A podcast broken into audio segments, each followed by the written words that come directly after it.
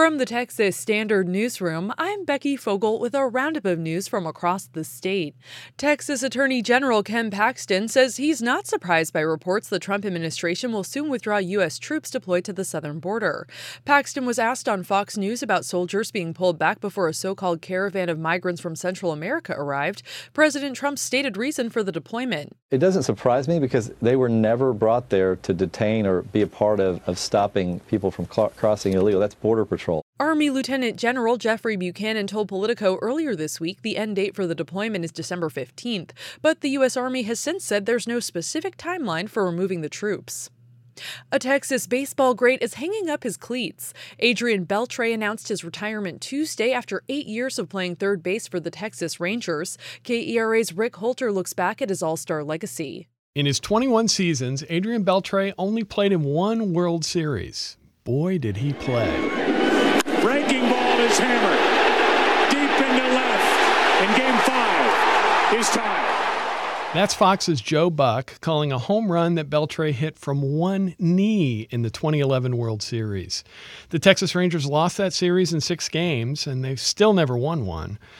Beltre started out a Los Angeles Dodger. He had stops in Seattle and Boston and found his home in Texas, where he spent eight seasons winning hearts and minds with his heart and his playful personality. And then there are the statistics four All Star games, five gold gloves, 477 home runs, and he's the only player from the Dominican Republic ever to top the 3,000 career hit mark. It's not the numbers that define this 39 year old, though.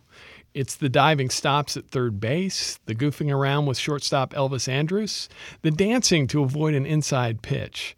And there's a description that his old compadre Michael Young tweeted out above all, a perfect teammate. From Dallas, Rick Holter for the Texas Standard.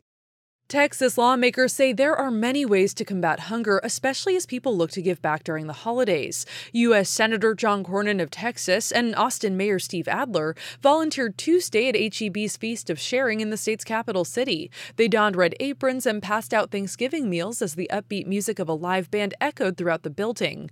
Cornyn, a Republican, says there's a number of ways to address food insecurity in Texas, including federal legislation like the Farm Bill. There's uh retail outlets like HEB who have food that's met its uh, normal shelf life, or there's produce they can't sell in the market but still is edible and nourishing. So there's a role for everybody to play. Texas has one of the highest rates of food insecurity in the country at about 14% of the population, according to federal data. That's Look at News from across the state. I'm Becky Fogel for the Texas Standard.